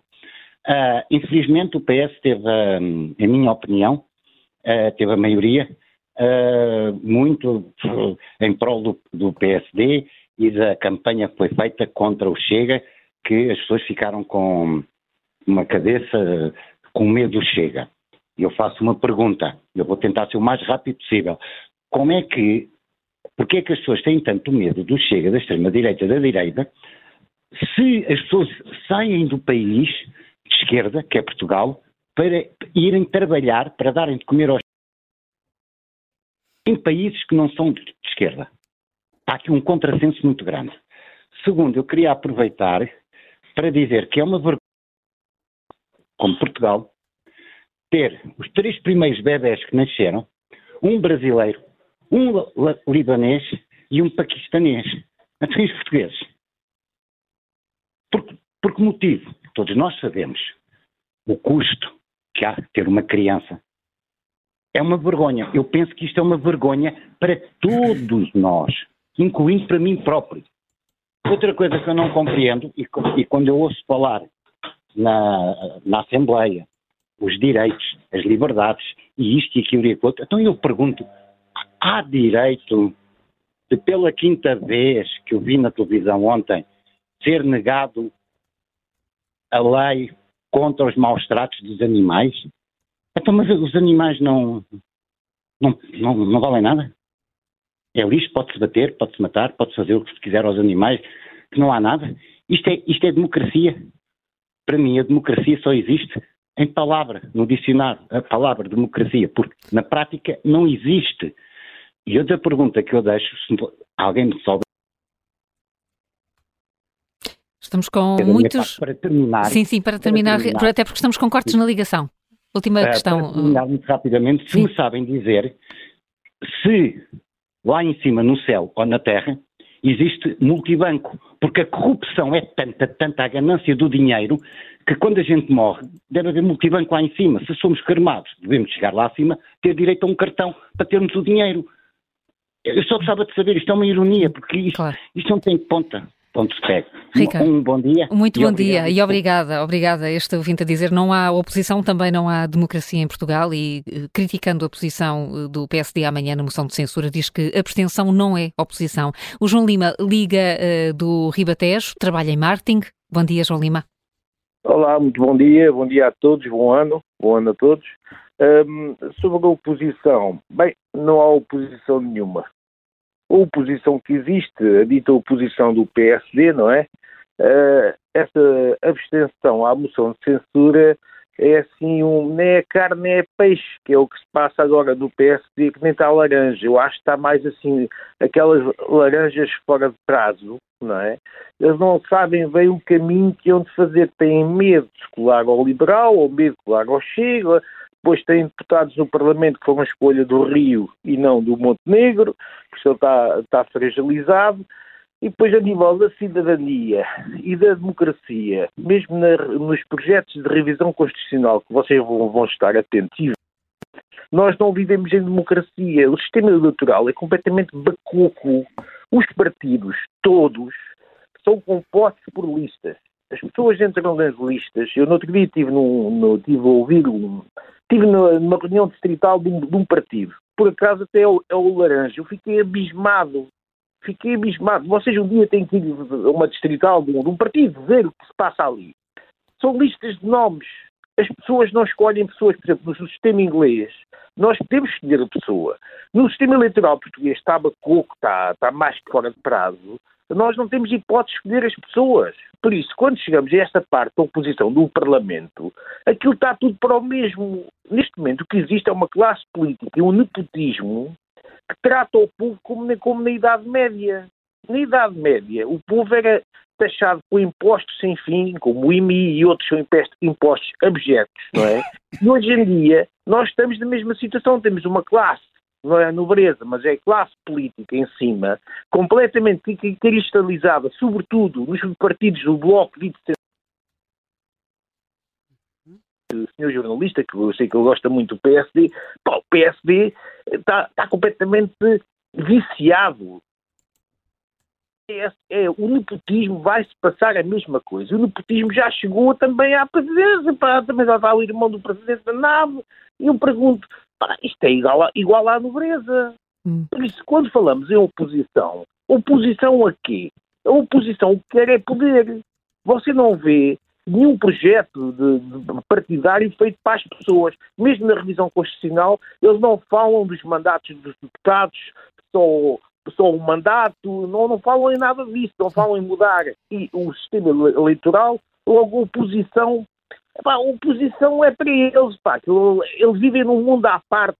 Cada vez mais eh, o sistema político vive à parte do mundo terreno do povo. O povo paga impostos, Uh, vota, estamos livres, uh, é uma democracia. Não é democracia coisa nenhuma. É um sistema de nepotismo. É, pá, é, é uma taxaria sem fim. Pá, e por isso não, a oposição do PSD a mim não me diz nada. O PSD pouco me diz porque com o Montenegro ou sem Montenegro aquilo não tem nada. A gente aperta e não sai nada, não sai João- sumo, não João sai, Lima, não mais- alternativa. E, e, portanto, concluo, eh, concluo que mais até do que eh, a oposição está aqui a falar da qualidade da democracia e é por aí que vão as suas críticas. João Lima, muito obrigada, desejo-lhe um bom dia eh, e vamos continuar a discussão, estendê-la agora às redes e às caixas de comentários. Vamos, Maria João Carla. São vários os comentários dos nossos ouvintes. Vítor Costa Lima escreve na nossa página de Facebook: é necessário que se tirem consequências de toda esta atrapalhada do governo com a maioria absoluta do PS. A oposição terá de vir de dentro do PS. Pedro Nuno Santos, de quem não gosto, pode ter um papel importante para o país. Talvez ele consiga aquilo que a oposição não consegue, que é destruir António Costa. Uh, a opinião de Vítor Costa Lima. Já o nosso ouvinte, Luciano Giles, diz: Gostei muito das ideias da iniciativa liberal e simpatizei em geral com o modo de Coutinho Figueiredo as apresentar, mas tenho de concordar com o Presidente da República, pois enquanto a direita andar a debater quem deles apoia mais o PS, em vez de chegar a consensos, não haverá solução à direita. Um abraço a todos e parabéns pelo programa. Estamos a falar sobre o estado da oposição em Portugal. Ligue-nos para entrar em direto 91002 4185 ou então envie a sua mensagem de voz através do WhatsApp. O número é sempre o mesmo, 91002 4185. E vamos continuar a ouvir os nossos ouvintes já daqui a pouco, porque o Luís Rosa já está connosco em estúdio, o redator principal do Observador. Luís, eh, bem-vindo. Um, onde é que está a oposição ao governo? Está no Parlamento ou está no Partido Socialista? Luís? Bem, é uma questão muito interessante. Eu acho que, em primeiro lugar, é importante termos aqui um pressuposto claro. É que a percepção sobre a governabilidade e a duração desta maioria absoluta mudou claramente nas últimas semanas e tendo em conta que a remodelação foi mais do mesmo, ou seja, António Costa não consegue ir à sociedade civil e prefere apostar apenas e só em militantes do PS, ou seja, que já sejam membros do governo, ou que, veja-se só que os assessores de imprensa ou deputados sobem secretário de Estado, os assessores de gabinete, desculpa, ou deputados sobem secretário de Estado e os secretários de Estado sobem ministro. Portanto, estamos claramente em final de ciclo, por isso mesmo é que estamos a, a falar qual é o com estado um da oposição. Ano, com um ano de governo. Eh, se a oposição, por exemplo, estará em condições de governar o país, essa eu acho que é um pressuposto também desta conversa. Eu começava pela, pela oposição ao António Costa, porque temos agora uma notícia de última hora que é de Pedro Nuno Santos, saiu do, secretário, do secretariado do Partido Socialista e que é uma espécie de órgão executivo do partido. Este é um sinal claro de que Pedro Nuno Santos uh, está em clara discordância face ao atual rumo do atual PS. Está em clara discordância com António Costa. Nós já sabemos, nós jornalistas sabemos, que nos bastidores ele está em clara discordância desde há muito tempo. E agora é um sinal claro e posterior de que Pedro Nuno Santos não se revê no atual rumo do Partido Socialista. E, portanto, não há aqui, houve aqui uma, uma, um reforço claro da, da ala esquerda nesta remodelação, com a subida não só de uma fiel de Pedro Nuno Santos, Ministro da Habitação, e a própria promoção de João Galamba, mas Pedro Nuno Santos não se contenta com isso, não quer ter nada a ver com isto. E, portanto, sai do secretariado e daqui a um mês vai assumir a posição de, vai assumir o, mandato de deputado do Partido Socialista. Portanto, a oposição António Costa está a ganhar claramente forma no Partido Socialista e pode ser muito importante. E se calhar até na bancada parlamentar. Também na bancada. Embora o Partido Socialista seja um partido muito diferente do PST. É um partido muito orgânico, é um partido que não anda à volta de egos, não anda à volta de, de pessoas, não anda à volta de ideias orgânicas e que a, e a discordância de Pedro Nuno Santos não tem a ver com um choque de personalidade com António Costa, tem a ver com políticas claras. E, portanto, veremos se nos próximos tempos se Pedro Nuno Santos corporiza essa oposição. Para já deu este sinal que é claríssimo, na minha opinião, que está em total discordância com o rumo do atual PS, por isso sai do secretariado. Agora veremos se ele corporiza e se ele uh, vai, avança para uma oposição mais, mais formal, porque nós também não temos a tradição em Portugal, ao contrário dos nossos ouvintes certamente acompanham as notícias do Reino Unido. No Reino Unido, por exemplo, há a tradição dos próprios eh, militantes do partido, dirigentes do, do partido no governo, contestarem a liderança e mudarem de primeiro-ministro sem necessidade de, de, de, de, eleições antecipadas. Ora, nós não temos essa tradição em Portugal. Portanto, veremos como é que Pedro Santos vai, eh, digamos, eh, gerir esta relação e esta forma como vai fazer a oposição a António Costa. E depois temos a oposição parlamentar. Temos a oposição formal, que é, nomeadamente, o centro-direita, um, me parece que é aquela mais relevante de, de, de, analisar precisamente porque é aquela que se calhar terá condições para governar no próximo ciclo político.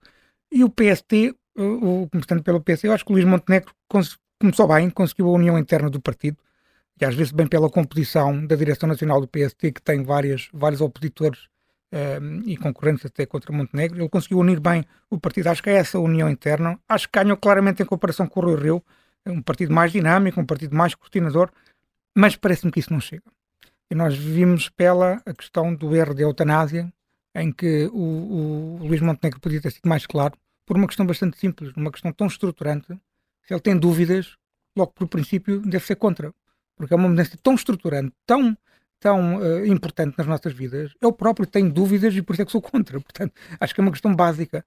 E, e Luís Montenegro ficou ao meio do ponto. Sim, Parece que quis agradar a por Passo Escolho.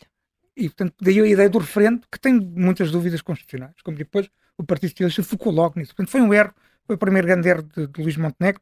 Mas também parece-me que continua, e essa é, o, é, a principal questão de Luís Montenegro, continua a deixar-se condicionado, a deixar-se condicionar pelo passado.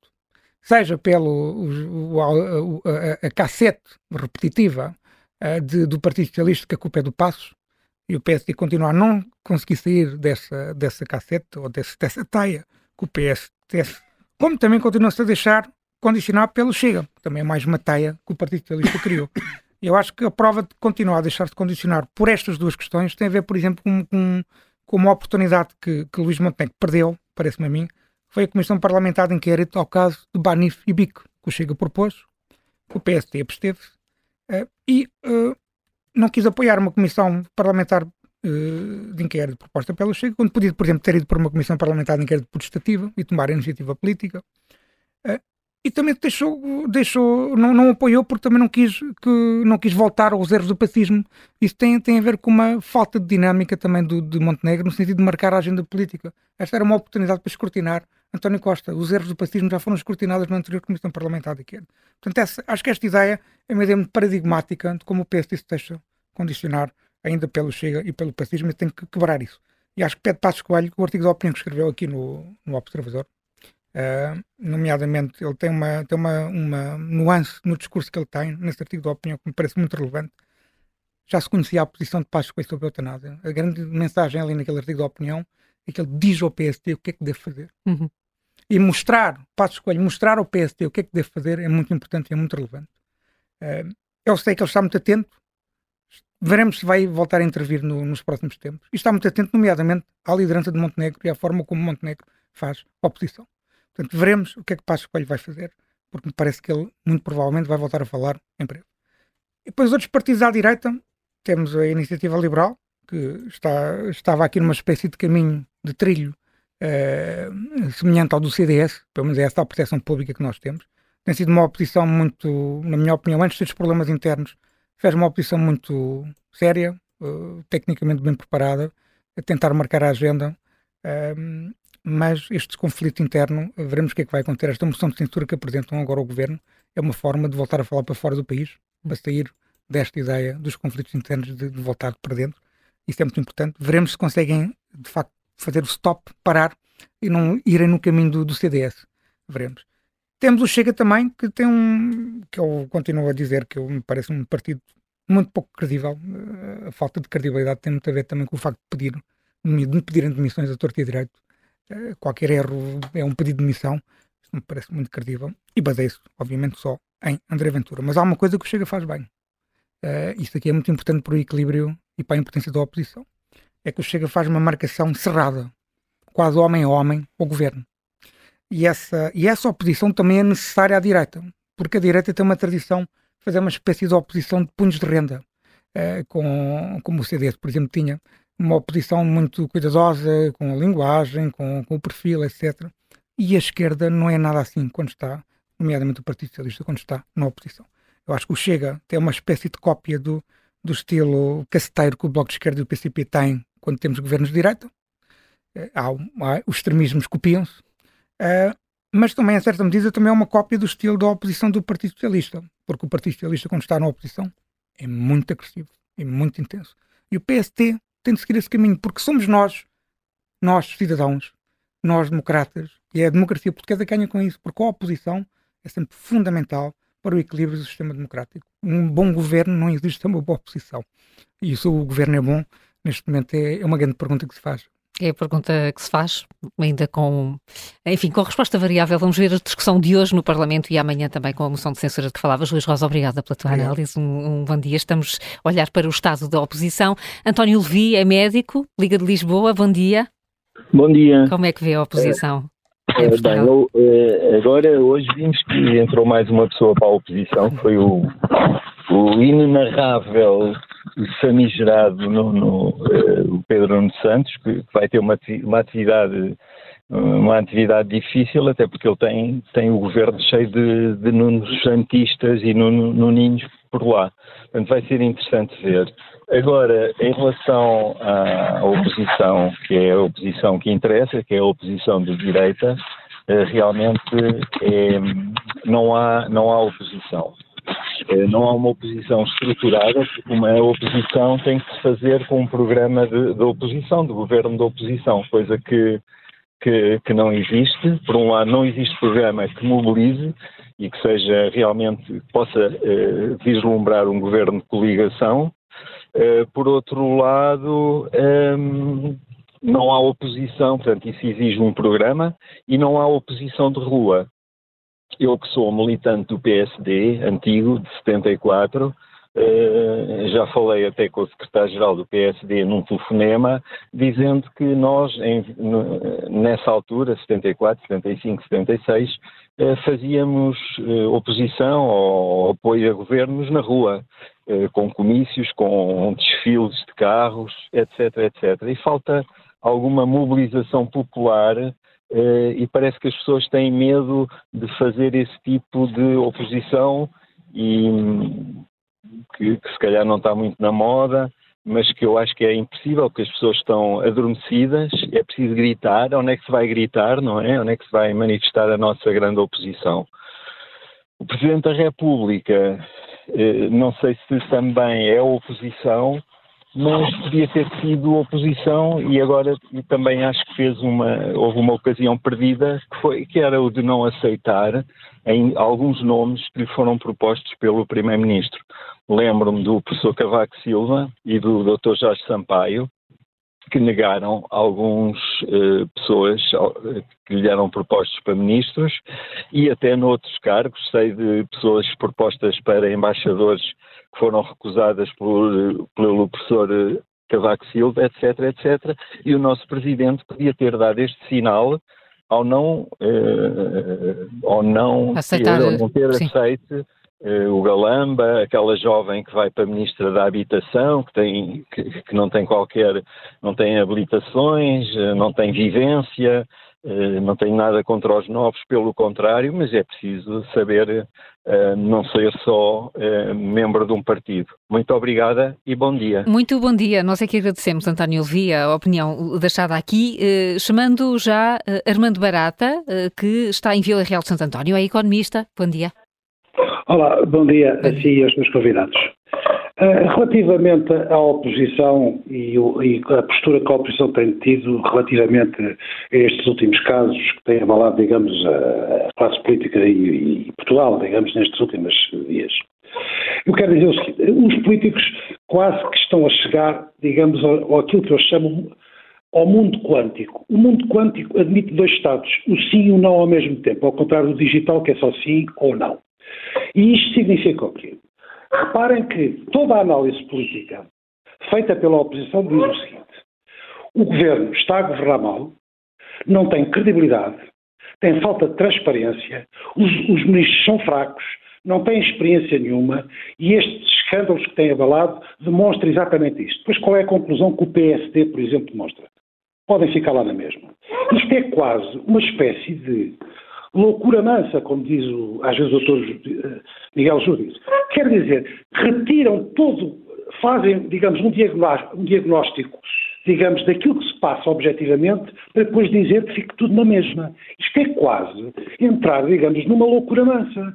Quer dizer, ou fazem, digamos, uma análise em que dizem que as coisas não estão todas más, que há possibilidades deste governo continuar, e dizer, então, vamos apoiá-lo, ou pelo menos não vamos, digamos, ter, digamos, uma postura contra, não se pode dizer uma coisa e o contrário. Isto chama-se neste momento um discurso quântico. Eu fiz-me lembrar a frase extraordinária que o Dr. Marcos Mendes fez na SIC Notícias, um dia destes dizer, a, a propósito de Fernando Medina, diz o seguinte: Eu não acredito que o Dr. Fernando Medina não soubesse, porque estas notícias já vieram espelhadas em maio no Expresso.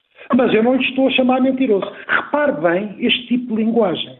Isto é dizer o sim e o não ao mesmo tempo, que faz com que as pessoas normais fiquem atónitas sobre este tipo de frases, que são normalizadas, que estão, digamos, na atualidade política e que as pessoas normais nem percebem o que é que se passa. O PSD, neste momento, e agora vou passar para o PSD, neste momento, o que é que deveria fazer? Se está de acordo com o diagnóstico que é um governo fraco, que é um governo que não tem credibilidade, com falta de transparência, que está esgotado, tinha que se chegar à frente e dizer: Nós não estamos de acordo que este governo continue a governar e vamos nos chegar à frente. Dizer que fica tudo na mesma é que realmente ninguém percebe. Isto é o que eu quero dizer sobre este assunto. Muito obrigado. Armando Barata, muito obrigada a nós. Uma loucura mansa, uma política quântica, algumas expressões eh, deixadas aqui por este nosso ouvinte, eh, que são um ótimo ponto de partida para uh, chamarmos agora o nosso próximo convidado, o colunista do Observador, Nuno Gonçalo Passas. Bom dia. Bom dia. Bom dia e obrigada por estar, por estar connosco mais uma vez. Consegue-se entender esta, esta lógica que acabamos aqui de ouvir por parte da oposição que diz que o governo eh, está a governar mal e ao mesmo tempo eh, não vota, mesmo que simbolicamente, uma moção de censura? Não, quer dizer, eu, eu, eu, consigo perceber aqueles argumentos da, que a fiz há bocadinho tinha dito, parece ser um partido responsável, etc. Mas um, eu acho que no fundo ninguém percebe, não é? Aliás, os argumentos que foram ontem anunciados pelo, pelo Luís Montenegro e pelo Hugo Soares, que esteve ontem à noite no canal de televisão também a falar sobre isto, é uma coisa que ninguém percebe, porque parte do princípio que é o próprio governo que provoca instabilidade e que estamos numa crise política. Mas depois o PSD não quer eleições agora porque isso traria hum, instabilidade e crise política. Portanto, fica, fica sempre sem perceber hum, qual, é que é o, qual é que é o critério. O que eu acho é que neste momento o PSD tem, tem, tem, um, tem algum pânico de, de ir para eleições, primeiro porque tem medo de as perder um, e não era seguro que as ganhasse nesta altura, mas eu julgo que também tem medo de as ganhar, um, porque de facto aquilo que, que, que se percebe um, e eu julgo que é isso que, que, grande parte das pessoas uh, sente é que não há de facto uma alternativa, porque a oposição até pode existir. Aliás, a oposição neste momento está espalhada por todo lado.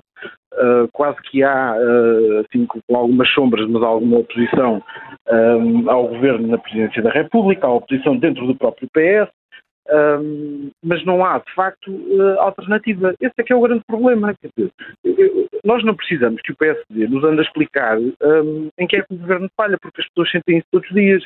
Eu não preciso que venha o Presidente do PSD explicar-me que há filas para ir eh, aos centros de saúde e que, e que esperam 24 horas por uma operação, por uma transfusão de sangue num hospital, porque uh, eu sou utente do SNS e, portanto, sei o que é que a casa gasta. Eu não preciso que, que o PSD me explique que há 70 mil alunos sem, sem, sem professores a pelo menos uma disciplina, um, porque tenho crianças na escola pública e sei que, que, que, que há, que, que há falta de professores. Eu não preciso que me expliquem um, uma série de coisas que se passam na, na, na, vida normal, não é? Eu preciso é que me digam o que, o que é que, se o PSD fosse governo, um, que é que isso nos ajudaria a ser diferente. Eu acho que o próprio António Costa, já há muito tempo, faz, faz um bocadinho visa disso e luta pela sua, faz pela sua própria sobrevivência, um bocadinho à conta disso, que é no fundo dizer um, eu sou mau, uh, mas imaginem os outros que são muito piores e portanto isso vai-lhe vai garantindo uh, que, a coisa, que a coisa serve. E, pelos vistos, o PSD está disponível para isso. No dia, 20, no dia 29, quando Luís Montenegro publica aquele tweet um, sobre, sobre a crise política, foi ele próprio que anunciou um, que o PSD estava a construir a alternativa. Portanto, ele assumiu ali uh, claramente que, que essa alternativa não existe. E, portanto, o Presidente da República tem razão, não há uma oposição clara e evidente capaz de substituir este governo e não vale a pena pensar no, no fim deste executivo. Não, oposição há, não há alternativa. Esse é que, é esse é, que é o isso problema. É, isso é um beco sem saída. A oposição somos todos, a oposição somos todos. Eu, eu não julgo que haja, hoje em dia, tirando, tirando os mais fanáticos e, e, e, ou os mais credos, não há uma alma neste país que, que, não sinta que é oposição ao governo. Aliás, as pessoas já perceberam que o governo acabou. Um, este governo já não existe, é uma, uma espécie de governo de gestão que está a, a tentar, até sob pressão do, do, Presidente da República, um, a fazer aquilo que normalmente os governos fazem, que é fazer a gestão do, do, dos dinheiros que vêm de Bruxelas. E pronto, e é isso. O governo acabou e não há, e não há alternativa. Então, e quanto tempo é que esta situação é sustentável? Pois não faço ideia, se calhar, das duas uma. O, o, o PSD, de repente, uh, arrepia aqui um bocadinho caminho e, e percebe que, que, que, tem que apresentar alguma solução. Um, ou então, no fundo, é baralhar e voltar a dar, porque eu acho que mais cedo ou mais tarde nós vamos acabar por ter eleições. Hum. E as declarações de ontem do Presidente acho que foram muito claras nesse sentido. E, aliás, a sensação que eu acho que é generalizada é que as pessoas já sabem que a coisa não vai correr bem. Portanto, no, no prazo de um ano é, é possível que haja eleições. E, se isso acontecer, se esse cenário se confirmar, eh, a direita vai ter de se unir e quebrar alguns, alguns muros que também foram construídos nos últimos tempos e tentar formar uma alternativa ao Partido Socialista? Vê isso como uma possibilidade ou como até uma necessidade? Não faço ideia, mas se as coisas se mantiverem como têm estado até agora, quer dizer, a direita pode se unir toda, até pode, pode fazer o pino, pode, pode fazer o que quiser. É, é possível que depois acabemos uh, novamente com, com, o PS a ganhar eleições, precisamente com base na, nesta premissa. O PS pode ser mau, mas a alternativa é muito pior. Isso revela um enorme esvaziamento do, da, da, qualidade política do país. É, mas não é de agora, não é? E, muita, muita gente tem falado sobre isso ao longo dos últimos anos. O PSD tem enquanto, enquanto maior partido da oposição, e é no fundo dele que, esperam, eh, que espera a criação da alternativa, com outros partidos ou não, mas é dali, é dali que se espera de facto uma alternativa. E isso acabou. Hum, eu, não, eu não digo que acabou em 2015, porque de facto ainda houve ali uma oposição ao governo da Jeringonça até 2017, mas desde 2017 que isso acabou. Não existe. Uh, o PSD não tem, não, não, não tem uma ideia, não tem, não tem, não tem quadros, não, não vai, vai fazendo uma oposição, vai, vai, e eu acho que esta coisa até é um bocadinho suicida, um bocadinho suicida, que é, no fundo, pelo menos é aquilo que me parece, que é, fundo, tentar fazer com que, com que o próprio governo vá, vá cozinhando, enumerando até ao desastre final, uh, à espera de que depois o, o, poder lhes caia no colo, porque o governo ficará tão desgastado que nas eleições as pessoas vão procurar estar no partido uh, uh, o maior partido da oposição para, para, para, o substituir. E eu, eu, não, eu, não, eu não dou por garantido que isso aconteça. Não está sequer por garantido que isso, que isso aconteça? Não, porque acho, acho que isso é, é quase acreditar na sorte. É? Um, pode acontecer, pode não acontecer. Mas não, não vê ninguém no, no PSD, já, já percebemos que não está satisfeito com a liderança de Luís Montenegro. Passos Coelho teria de voltar, era isso?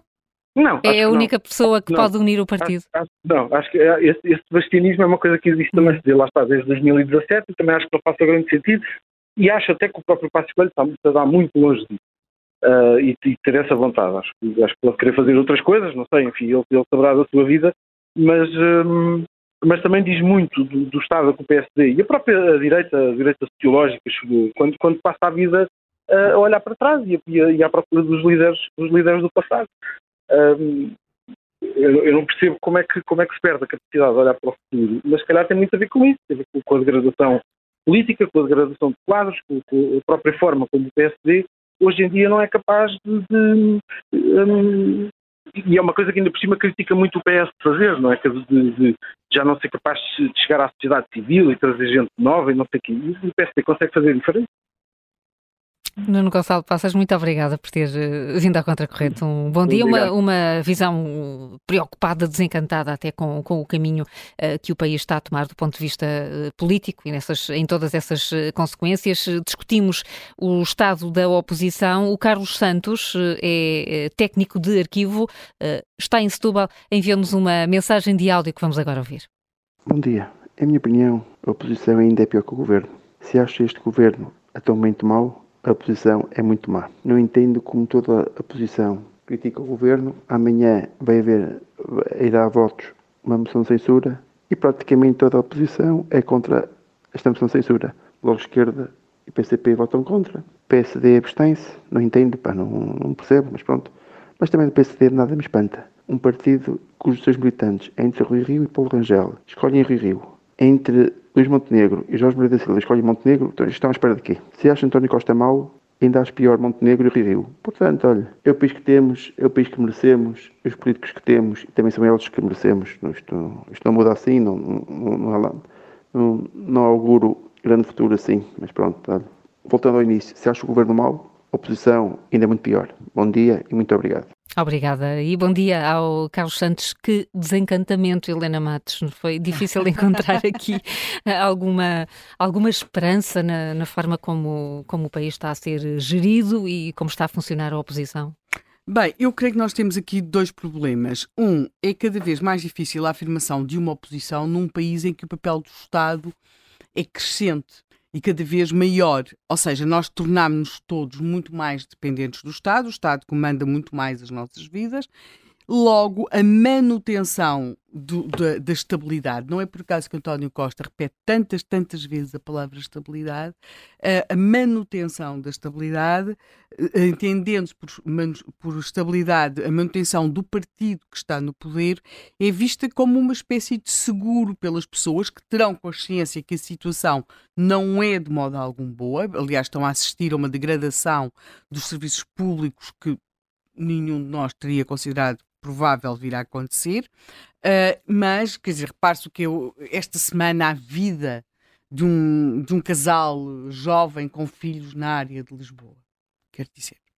Dizem-lhe que deve usar os transportes públicos para salvar o planeta. A verdade é que não pode usar os transportes públicos porque estamos com uma greve de comboio total.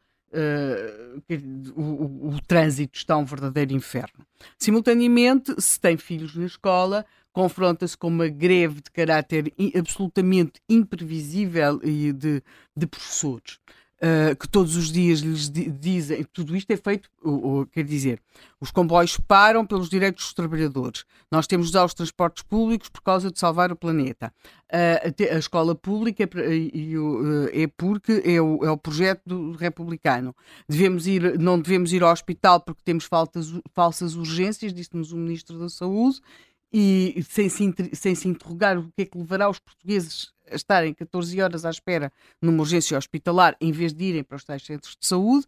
Uh, quer dizer, portanto, que, que, vida é esta? Não é só uma questão de baixos salários, é que vida é esta? Como é que se vive assim? É tudo muito difícil, acreditem. Portanto, uh, com todo este quadro, porquê é que uh, não há uma contestação ao governo? Eu acho que não há uma contestação ao governo, em primeiro lugar, porque tendo ideia que tudo depende e cada vez depende mais dos tais dinheiros que vêm de Bruxelas, das tais redistribuições que o governo faz, existe a ideia que uh, não, não devemos mexer muito para não dar cabo dos precários equilíbrios em, em, em que estamos. Por outro lado, temos um, um, um outro, uma outra questão, é que é muito difícil a afirmação de uma oposição que não seja variantes sobre mais ou menos socialismo. Portanto, à esquerda temos sempre essas variantes, portanto, deve ser sempre mais Estado, mais intervenção, mais Estado, a pôr tetos nos preços, a, a, a intervir na economia e, por outro lado, a, a, dar mais. Aquela expressão do dar, quer dizer, como se o dinheiro nascesse na, nas caves de, de, de, São Bento. E depois a, afirmação de uma alternativa que não seja eh, dentro deste, deste quadro, Uh, é, é difícil, mas não é por acaso que, que o Montenegro fez aqueles, aquele cartaz onde diz sem cortes, é uma coisa assim qualquer, uh, e está a olhar para uma senhora e não sei o quê. Portanto, porque é, é efetivamente essa ideia de que ele faria mais ou menos o mesmo, mas com menos casos, o que uh, os anos que temos em cima nos dá para, para ter mais ou menos a convicção que todos os governos têm casos, portanto, mas e, e ali com umas contas um bocadinho mais equilibradas. Ora, isto para a afirmação de alternativa é pouco. O que eu pergunto é como é que se consegue afirmar uma alternativa, porque se note, Passos Coelho foi para o governo, mas não foi para o governo por os portugueses terem aderido a um programa de governo mais menos estatista. O José Sócrates estava carregado de, de, de, casos gravíssimos, já se sabia na altura, e por outro lado tínhamos tido, tínhamos tido uma falência. Agora, depois, há realmente umas eleições que poderiam ter representado uma mudança no, no chip, mas essas eleições são perdidas por António Costa, que a seguir faz a geringonça. Logo, a partir daí, o país entrou uh, numa coisa extraordinária, que é contas certas para fora, que é o segredo de António Costa, para fora sempre contas certas, para dentro ele assume-se como o grande redistribuidor. Pode estar a falhar tudo, mas vai-se redistribuindo. É mais um apoio, mais um. As pessoas, quer dizer, receberam agora. É pouquinho, mas vão recebendo, não é? Logo, eu creio que é muito difícil a afirmação de uma oposição. Nós habituámos a que as grandes mudanças nos fossem sempre impostas. O Estado Novo acabou porque houve um golpe de Estado. Depois tivemos a, a adesão a, então, à, à União Europeia, a CE, a impor toda uma série de questões, não é? E depois tivemos outro tipo de mudanças, ainda houve depois ali a questão Sá Carneiro, tudo isso, mas a partir de determinado tempo daquilo que chamamos o amadurecimento da democracia, o amadurecimento da democracia tem sido mais ou menos a gestão daquela coisa que António Guterres definiu como pântano. Logo, em geral, as nossas, aquilo que nos faz mudar são fatores externos, como as falências.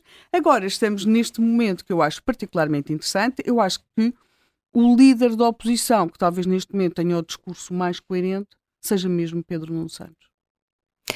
José Manuel, uh, ainda não percebi se entendes a posição do, do PSD amanhã da abstenção. Isto foi muito criticado aqui pelos nossos ouvintes. Uh, bem, eu acho que o PSD, vamos lá ver, eu acho que o PSD podia abster, só podia votar a favor, não, não, há, não vai fazer grande diferença. Portanto, o que pode fazer alguma diferença é o debate dos argumentos com, com António Costa, e aí eh, não creio que as coisas vão correr maravilhosamente bem, uh, para, ser, uh, para ser franco. Agora, nós temos que ter, ter noção de, de, de, é preciso ter noção de algumas coisas. O país tem, tem muitos aspectos em que está bloqueado. Portanto, isto está em parte bloqueado porque, eh, olha, está ligado à máquina. Vêm os dinheiros da Europa, os dinheiros da Europa vão tapando os buracos. Eh, há sempre uma boa, uma boa desculpa. Quer dizer, isto só, eh, só quando há crises muito complicadas é que as pessoas parece que são capazes de acordar e fazer e mudar, e, e mudar um, um bocadinho de vida, como de facto mudaram durante uh, a crise de, de, das dívidas soberanas, como agora se diz eufemisticamente. Pronto. Ou da bancarrota, menos eufemisticamente. Portanto, nós temos muitos milhões a chegar, uma quantidade enorme de milhões a chegar. Esses milhões vão dar para dar muitas migalhas a muita gente, mas, não, mas nada do que está a ser uh, investido, ou muito pouco, tem, de facto, uh, vai representar uma mudança estrutural. Uh, o que se passou no, no, no, último ano, eu acho que é muito, muito significativo. Quer dizer, há um, um, uma situação nova, há de repente uma inflação que não se esperava e um governo que já esperava ir, ir recolher mais 4 mil milhões de euros recolhe em contribuições e impostos mais 8 mil milhões. Isto é uma barbaridade de dinheiro. Uma barbaridade de dinheiro, quer dizer, só para as pessoas terem uma ideia, isto estava para construir 8 pontos de vasta gama. Foi quando custou, foi mil milhões de euros. Enfim, com a inflação hoje provavelmente não dava 8, dava só para 6. Uh, e o que é que aconteceu a esse dinheiro? Bem, 240 euros aqui, 250 euros aqui, 125 euros acolá, portanto, e, e, e, decidido em cima da hora, e decidido como prenda, como brinde quase. Portanto, uh, a vida das pessoas, como a Helena estava ali a, a contar, é dificuldades nos transportes, é uma ida ao supermercado onde de repente já se começaram a comprar coisas diferentes. Todos, todas as pessoas das grandes superfícies, das, das cadeias de distribuição dizem olha, as marcas brancas estão a vender mais, olha, estamos a vender mais frango em vez de porco, olha, estamos a vender mais porco em vez de vaca, olha, estamos a vender produtos menos sofisticados e mais, mais barato, as pessoas chegam lá e começaram a olhar para o preço a sério e, portanto, e esmagar, eh, porque é preciso chegar ao fim do mês, não é? Portanto, é preciso chegar ao fim do mês. E para muitas pessoas, de facto, nós somos um país de salários muito baixos e de rendimentos muito baixos, quer dizer, em Portugal, boa parte dos pobres são pobres empregados, não são pobres desempregados, não são pobres sem abrigo, são pessoas que têm empregos, e, mas que de facto têm empregos, mas salários baixos para aquilo, eh, e, e de repente estamos muito preocupados porque Epá, a classe média não consegue, a classe média com algum dinheiro não consegue um, um apartamento no Chiado. uh, ou no bairro alto. E de facto isso ocupa imenso tempo na, na, na, comunicação, quando aquilo que é eh, eh, este, este, este, este, Portugal escondido, estas traseiras do país, não estão, não, não é visível, é muito pouco visível e há muito pouca atenção ao que, ao que realmente se passa nessa, nessa área. Sendo que estas, esta gente tem muito pouca capacidade também de reagir, de fazer coisas diferentes. As pessoas que são capazes de fazer coisas diferentes, que seriam capazes de inventar, infelizmente para nós todos, continuam a sair do país, uhum. continuam a ir-se embora. Portanto, uh, há algum investimento estrangeiro em Portugal? Há, quer dizer, há umas pessoas a comprar casas, há um, há um investimento imobiliário, mas isso não muda nada. Não vai mudar nada estruturalmente, quer dizer, uh, disseram, epá, vamos, vamos tirar partido dos nómadas digitais. Muito daquilo que se considera, muitas vezes investimentos têm sido feitos, por exemplo, espaços urbanos, são muito feitos nessa perspectiva uh, de um termo que é esse embelezamento. Uh, Lisboa é um belíssimo exemplo disso. Além de sermos uma cidade. Quer dizer, gastou-se imenso dinheiro. Eu, eu, eu, eu, não sei quando é que disse só. Uhum. Gastámos dinheiro em rotundas, não foi? Sim. Gastámos dinheiro em jardins, gastámos dinheiro em mas, por eh, exemplo, nova iluminação, mas, não se gastou, consegue... mas, não se recuperaram as casas onde as, não se recuperaram os bairros sociais. Não, onde não as pessoas vivem os sociais, aquilo que é onde há grande, casas por habitar. Aquilo que é a grande estação rodoviária de Lisboa é uma coisa verdadeiramente terceiro-mundista, quer dizer, sete rios, uh, infringe-se todas as regras de trânsito criadas e por criar para se conseguir entrar na estação rodoviária, porque tem um, tem um acesso que não quer dizer que era feita para entrar nos carros dos operários uh, e e tem segunda, terceira, e, e de repente está um polícia de trânsito a regular, não é a segunda fila, é a terceira fila, a quarta fila, quer dizer, e a pessoa pensa, quer dizer, mas isto e não aquilo pode tem cada vez mais utilização, e tem cada vez mais utilização porquê? Porque uh, para viajar para, para praticamente todo o país, até para o Porto, uhum. é metade do preço se formos de caminhoneta. Ou um terço do preço se formos Uhum. de caminhoneta, ou um quinto do preço se formos de caminhoneta. Se formos, se, se formos na, se formos na, na companhia pública, que é a CP, pagamos muitíssimo mais caro. Não tem comparação o preço. Mas não tem comparação mesmo. Estamos a falar de várias vezes mais caro do que fazer a viagem numa, numa, num- numa, como é que se chama? Num, Naqueles expressos. num expresso, num expresso. Sai muito, pronto, e as pessoas até ficam às vezes surpreendidas como aquilo é tão barato por comparação, Uhum. por comparação com o resto. Portanto, eh, porquê? Porque quem está a gerir os expressos está a gerir de forma muito racional, aquilo tem que dar todo, ao fim do dia. Não está com os problemas que a CP está, que está parado outra vez, porque outra vez, outra vez eh, uma greve de maquinistas porque querem isto ou aquilo ou aquilo outro. E essa, essa, essa, essa, essa, essa, essa desregulamentação, essa necessidade de fazer as coisas de maneira diferente para que as coisas funcionem de forma diferente. Em Portugal é muito difícil que alguém. Quer dizer, as pessoas na prática optam por isso, mas depois não percebem que têm que votar por isso. Não percebem que têm que votar por um sistema em que haja mais essas possibilidades e que não esteja sempre tudo fechado. Quer dizer, ainda há pouco tempo eu soube que nós, o Estado português gastava 185 milhões, salvo erro, no Hospital de Braga. Aparentemente, estará a gastar neste momento mais de 250 milhões. Portanto, passamos de 185 para 250 milhões. Com pior serviço. Com pior serviço. Portanto, eh, e- será, que as- será que algum dia isto vai entrar, vai entrar na vida de, alguém? Vamos, vamos ver se, se, se estes exemplos entram na discussão no Parlamento, quer hoje, quer amanhã, em que o Governo vai estar mais uma vez a ser avaliado. O Contra Corrente chegou ao fim. Amanhã estão de regresso. Até amanhã, Helena Matos e José. Manuel Fernandes.